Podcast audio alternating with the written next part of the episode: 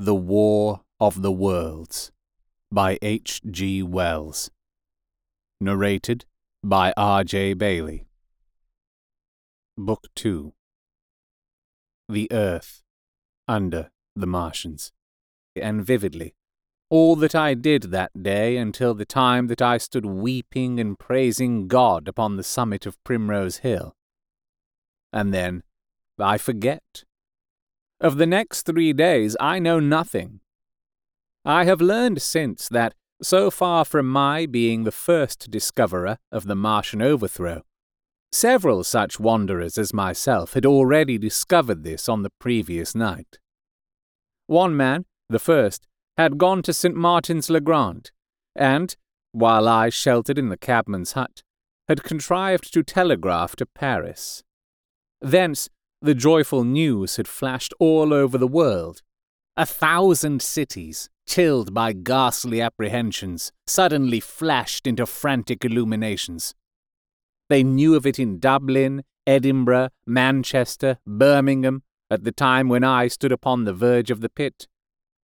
Already, men, weeping with joy, as I have heard, shouting and staying their work to shake hands and shout, were making up trains, even as near as Crewe, to descend upon London. The church bells that had ceased a fortnight since suddenly caught the news, until all England was bell ringing. Men on cycles, lean faced, unkempt, scorched along every country lane, shouting of unhoped deliverance, shouting to gaunt, staring figures of despair.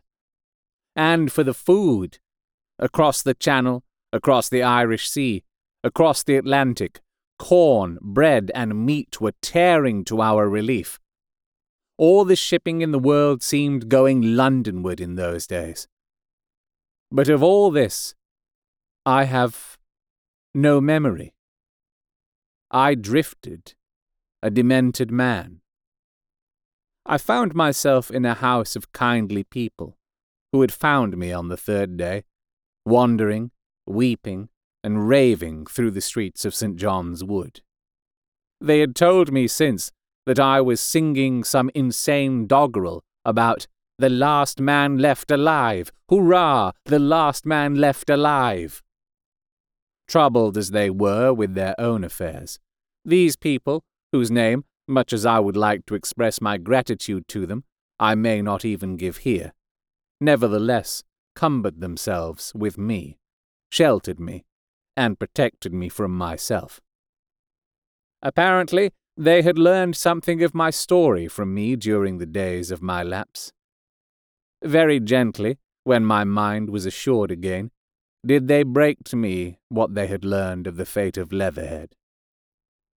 Two days after I was imprisoned, it had been destroyed, with every soul in it, by a Martian. He had swept it out of existence, as it seemed, without any provocation, as a boy might crush an ant hill, in the mere wantonness of power. I was a lonely man, and they were very kind to me. I was a lonely man and a sad one, and they bore with me. I remained with them four days after my recovery. All that time I felt a vague, a growing craving to look once more on whatever remained of the little life that seemed so happy and bright in my past. It was a mere hopeless desire to feast upon my misery. They dissuaded me. They did all they could to divert me from this morbidity. But at last, I could resist the impulse no longer, and, promising faithfully to return to them, and parting, as I will confess, from these four day friends with tears, I went out again into the streets that had lately been so dark and strange and empty. Already they were busy with returning people. In places, even, there were shops open, and I saw a drinking fountain running water I remember how mockingly bright the day seemed as I went back on my melancholy pilgrimage, to the little house at Woking. How busy the streets and vivid the moving life about me. So many people were abroad everywhere, busied in a thousand activities, that it seemed incredible that any great proportion of the population could have been slain. But then I noticed how yellow were the skins of the people I met, how shaggy the hair of the men, how large and bright their eyes, and that every other man still wore his dirty rags. Their faces seemed all with one of two expressions.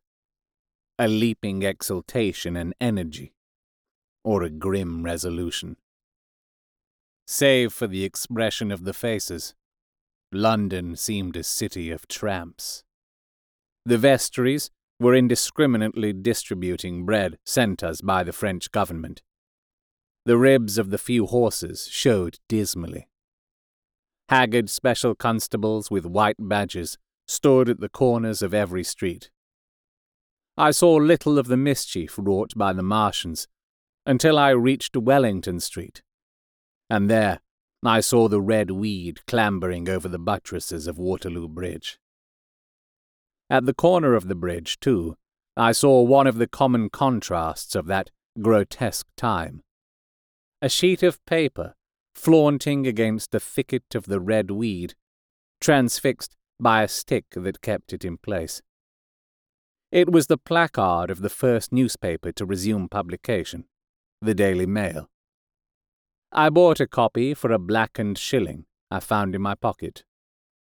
Most of it was in blank, but the solitary compositor who did the thing had amused himself by making a grotesque scheme of advertisement stereo on the back page.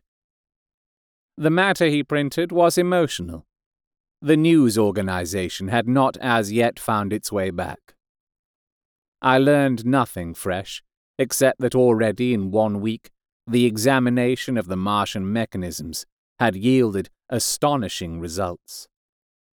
Among other things, the article assured me what I did not believe at the time that the secret of flying was discovered.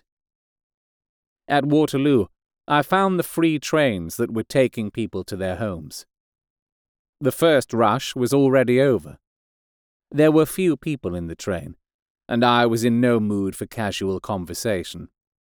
I got a compartment to myself and sat with folded arms, looking greyly at the sunlit devastation that flowed past the windows.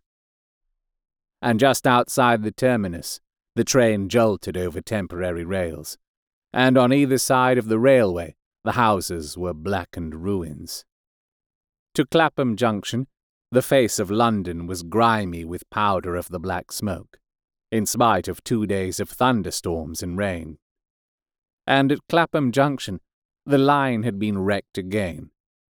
There were hundreds of out of work clerks and shopmen working side by side with the customary navvies, and we were jolted over a hasty relaying. All down the line from there, the aspect of the country was gaunt and unfamiliar. Wimbledon particularly had suffered. Walton, by virtue of its unburned pine woods, seemed the least hurt of any place along the line.